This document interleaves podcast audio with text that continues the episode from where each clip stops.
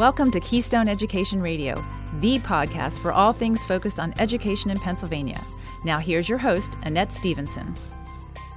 Bring up the topic of basic education funding in Pennsylvania, and there are certain to be different opinions at the table and strong feelings around what comprises the correct funding formula, with school boards feeling the challenges more and more each year around constrained budgets and the need to do more with less.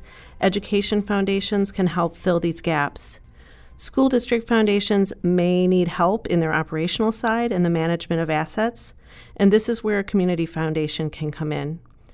Among other services, the Central Susquehanna Community Foundation fills this type of role for school foundations, and in this episode, we'll have the opportunity to hear just how that can work. Here with us today from the Central Susquehanna Community Foundation is Holly Morrison, President and C E O of the foundation. Welcome, Holly. Thank you so much, Annette. It is wonderful to be a part of this podcast today. Thank you for the invitation. Also with us from Central Susquehanna Community Foundation is Kara C. Schultz, Chief Advancement Officer. Welcome, Kara. Thank you very much. It's great to be a part. Great. So we're going to jump right into the topic, and if we could start by understanding the work of the Central Susquehanna Community Foundation. Can you describe a bit about the work that you do? The Central Susquehanna Community Foundation, we are a regional philanthropic nonprofit organization, and basically what that means is we are here to help individuals, families, businesses, and organizations fulfill their philanthropic interests and passions. So when they look to be giving back to the community and different ways of doing that through creating endowed funds in perpetuity, uh, we work with them to see that through and help them make grants back into the communities. Okay, so you've been in operation for more than twenty years, I noticed. Can you talk about what some of the biggest impacts that your organization has been able to accomplish? Give us some highlights, if you would. So the first thing is that we were a hospital conversion foundation. So twenty years ago, our local hospital, the Berwick Hospital, was sold to a for-profit organization.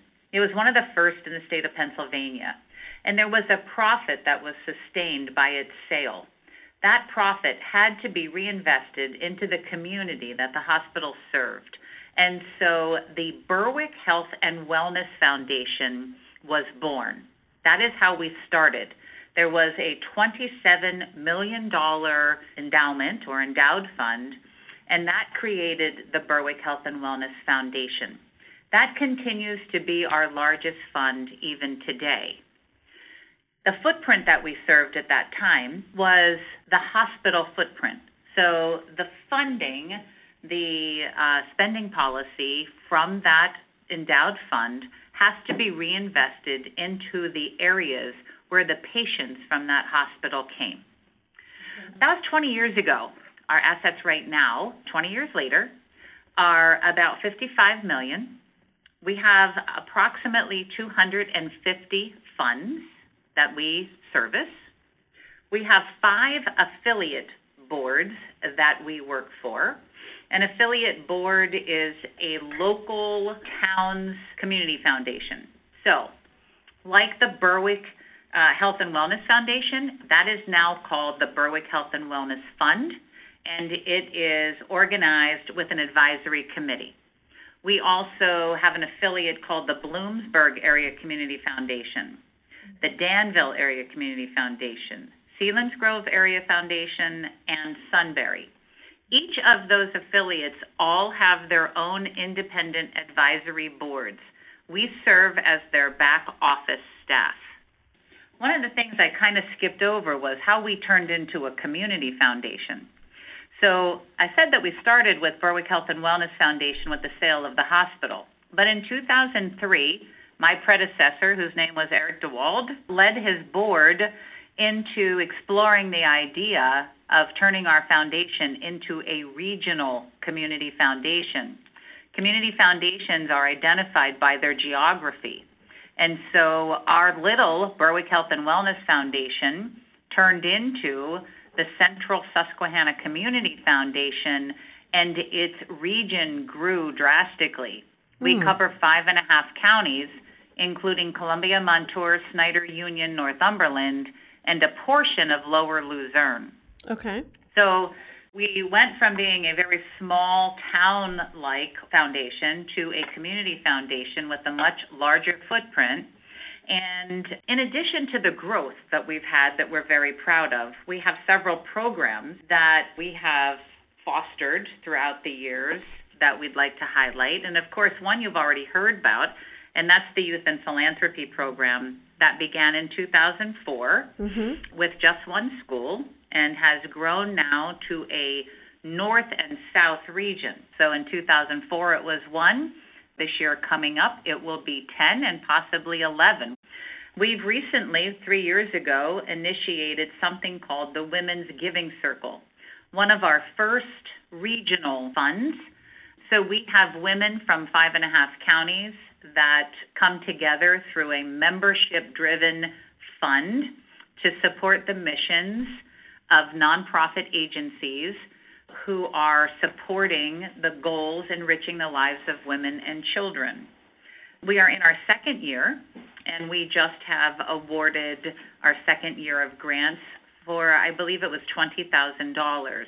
So for the last two years, we were able to grant out twenty thousand dollars each year. Great. Overall, our foundation grants out more than this past year, two point seven million dollars. Um, and that's annually in our region.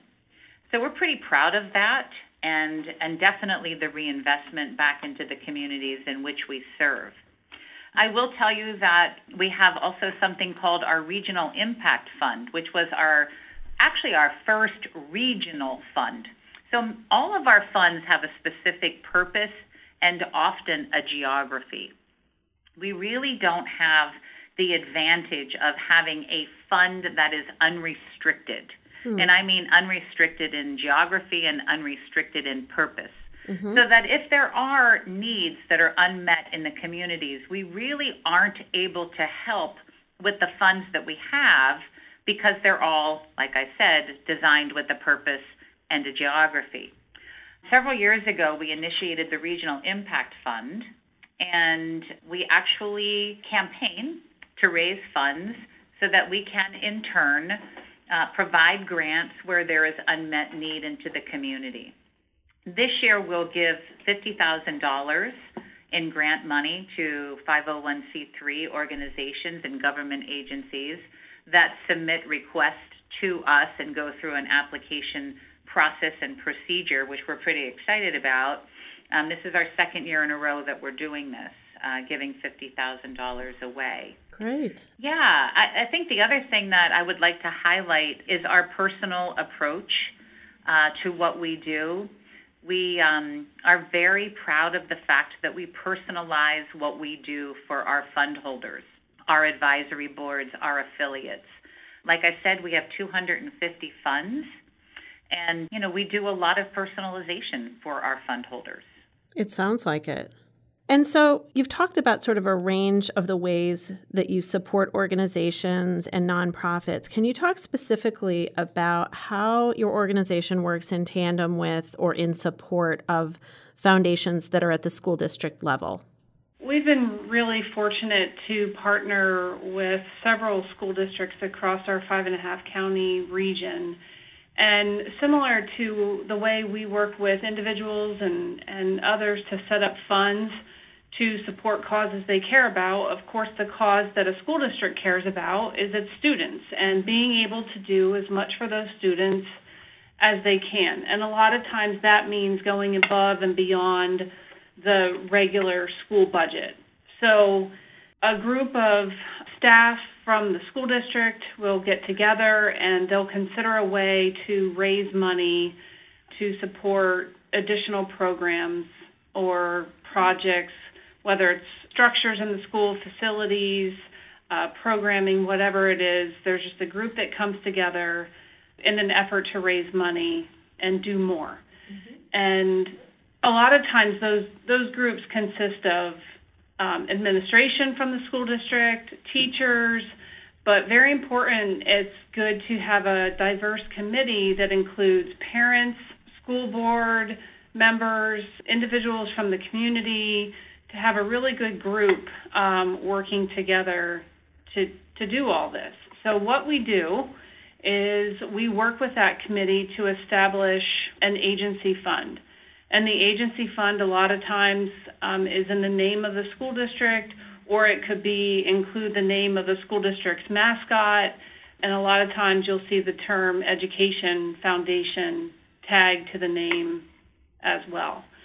But a lot of the school districts we work for, you know, we're working with a great group, uh, committee to um, do their back office support on the fund. So gifts are made to our community foundation for the purpose of that school district. It comes in to us for the for the purpose of that fund. We process that gift, and what we're also here to do is to make sure that funds are here in perpetuity. That's our goal, to be able to award grants and do good work from the fund in perpetuity. One of the important factors when a school is considering a name for the fund, so the Warrior Run Education Foundation to the Shamokin Area Education Foundation, the Milton Panther Fund, so there's a lot of ways to name a fund. But what we really want people to understand is that it is separate from the school district itself. So this isn't money, or taxes aren't being increased. It, you know, they're two they're two separate pieces, and it's important for everybody to understand that they get a charitable deduction because the gift is coming to us for them, um, and we are a five oh one c three charitable organization, which allows them to take that deduction on a gift. Sure. And that at the same time, though, the school board, you know, obviously has to give permission for the school to create this fund with us. Sure. Understood. So a representative from the school board has to sign the actual fund agreement along with the superintendent from each of the schools. Okay. They're the ones who actually decide on the advisory committee, et cetera. So it is definitely at the discretion of the school board. That makes sense.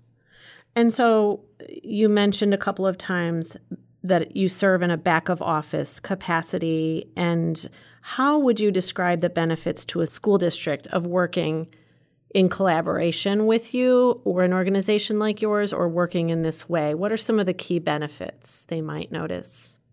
Well, I think when the members of that committee, what their main goal is, is they're trying to increase the funds mm-hmm. for it. So it gives those individuals the opportunity to be talking with people and being out in the community and spending their time doing that while we are doing, you know, the processing of gifts and the investment of their funds. Uh, we are taking care of the pieces uh, for them, so it gives them the time to devote to what they do well, and sure. um, because they know the people within their, their school district. So they're on the relationship building side, the fundraising side, and the, you know, just really out there kind of doing the asking, and you're able to support on the back end so they don't need to worry about that end of it. Right. Right. And so, Annette, I just recently, um, so I spent thirty years in public education before I came to this job. Okay. And I had a dear friend who is now a superintendent in one of our Pennsylvania schools, and he came to see me and he said, you know, what are the differences between me starting an education foundation on my own and or starting a fund with you? Mm-hmm. And there are very distinct differences. So we're using this term, education foundation. Schools can start their own education foundation by creating an entity with a tax I D number and a five oh one c three status. Mm-hmm. It's a very, very big project for them. Many of them take that on. We do all of the work that a school district would have to do. We do it for them if they start the fund with us.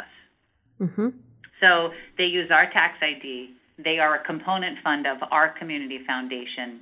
They have an advisory board, and their number one job, really, is to raise funds. Okay. So we often will help them with some of their campaign work, some of their marketing work, some of their Facebook. Uh, we make it very easy for donors to give gifts to the foundation. And I'm, I'm saying foundation, I'm saying fund, our funds. We um, provide gift acknowledgments. Uh, that's all the back office work. We invest in a large pool, so monies that come in for um, school funds here at our foundation are all put together in our our asset portfolio and invested as a total. So the other part of that is we do all the grants. We do all the paperwork. We are the fiduciary for all of that information. If it's an application process that they use, let's say they want to do teacher grants at the end of the year, we can do all of that. Let's say they want to use us for scholarships, we can do all of those applications and we can process all of those checks to all of those colleges. So there is a lot of back office work from development to investment to grant making that they themselves would have to be responsible for if they began their own foundation. And that's after all the planning, feasibility, et cetera, et cetera, paperwork that they have to do. Okay. It's like having another job, really. Yeah, absolutely. Which, who can really afford that additional time, you know? Exactly, right. right. And some do, and some do it beautifully. Mm-hmm. You know, they really do. Mm-hmm. But others, you know, some of them are not looking for a second job. I know that this young man who I was talking with, um, I said, go find a community foundation that will support your area. And that is a problem because although there are um, seven hundred fifty community foundations across the United States, it doesn't mean that you are always in a geographic area that is supported by a community foundation. Right. That's an interesting point you've raised. So if a school is wanting to work with a community foundation, it, I guess it logically then needs to be a community foundation in their community region. Is that accurate? Yes. There is an interactive map oh. out there that identifies community foundations okay. across the state of Pennsylvania. And um, that's where we went when, when I was helping him. And he identified two that might be able to work with him. So we would work with the schools that are in our footprint. We sure. t- typically would not ever go beyond our footprint. Mm-hmm. And so that's what I was trying to help him with. Yeah, and it's it's also a decision of our community foundation that we are working with school districts to establish these funds. Mm-hmm. And community foundations all work towards the same goal, and, and that is to help people with giving and uh, doing more for the community. So it's all the same goal, but the, the different ways and structures of how, you know, we go about things and the different services we provide do vary from community foundation to community foundation. But we feel it's a benefit to support Right. our school districts in many ways that we that we have and continue to do. Okay. And I think what was interesting about that communication interaction was this young guy reached out to a community foundation who don't they don't typically service school district funds. And so they called us and they said, "How do you do it? What do you do? What's what are the benefits, et cetera?" So, you know, we were pretty excited to be able to help them think about maybe the possibility of them offering this to their local school districts. Great. So does it, your organization offer any resources or professional development opportunities for district foundation leaders? Well, not just specific to school districts, but we do offer a nonprofit leader series right now mm-hmm. uh, that we are We're doing in two counties for a lot of the nonprofits, and school districts for us would be included in that, where we are offering different sessions led by experts across our region who on different topics from board development to fundraising to grant applications, many different topics that benefit nonprofits. So we are offering that nonprofit leadership series right now. Great. You've sort of touched on some things, but do you have any recommendations to share with school districts who are either looking to start up a foundation or who have a foundation but in the early stages? I think that uh, the best advice that I can I can provide, and, and I've done it now a couple of times for some some school administrators, and that is just to make sure that you do as much research as you can to make the right decision. So I know in this in this particular case, this superintendent was being asked to pursue this by his board.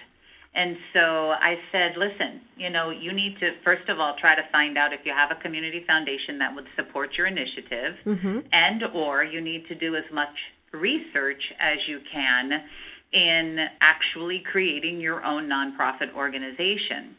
And oftentimes I say that to a superintendent, and they just, you can just see what's going through their minds, because it is, it's a job. It is an actual second job, or third or fourth or fifth. Absolutely. So the planning, the research, National School Foundation Association, they have a nice website out there that talks about starting a foundation. It's really a step-by-step guide. It's not the only one. There are others out there.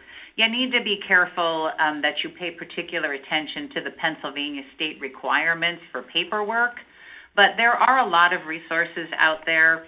This particular one that I have referenced goes through a startup guide where it talks about planning stages, feasibility studies, your board, developing a timeline, legal issues, et cetera, et cetera. But I think that there are two ways in which to accomplish the same goal. Sometimes you're forced to do your own. Other times uh, you have an option Um, of looking at a community foundation. So I just think it's more about planning, research, and, and weighing your odds for all of your choices. Mm-hmm. Great. Well, this has been so informative. I really want to thank both of you, Holly and Kara, for spending time talking with us today and sharing your insights with our listenership. Thank you so much. Thank you very much. Annette, thanks for this opportunity. I, I appreciate it very much. Thank you. You're welcome. This podcast is produced by the Pennsylvania School Boards Association, and today's episode was brought to you in part by sponsors C M Regent and Crabtree, Roarbaugh and Associates. Listeners, I encourage you to go to key ed radio dot org for more information supporting today's discussion. Take a look there for other relevant topics covered in past episodes. This is Annette Stevenson saying thanks for listening to Keystone Education Radio. The views and opinions expressed on the Keystone Education Radio podcast are solely the views and opinions of our guests and do not reflect the views and opinions of the Pennsylvania School Boards Association. Thank you.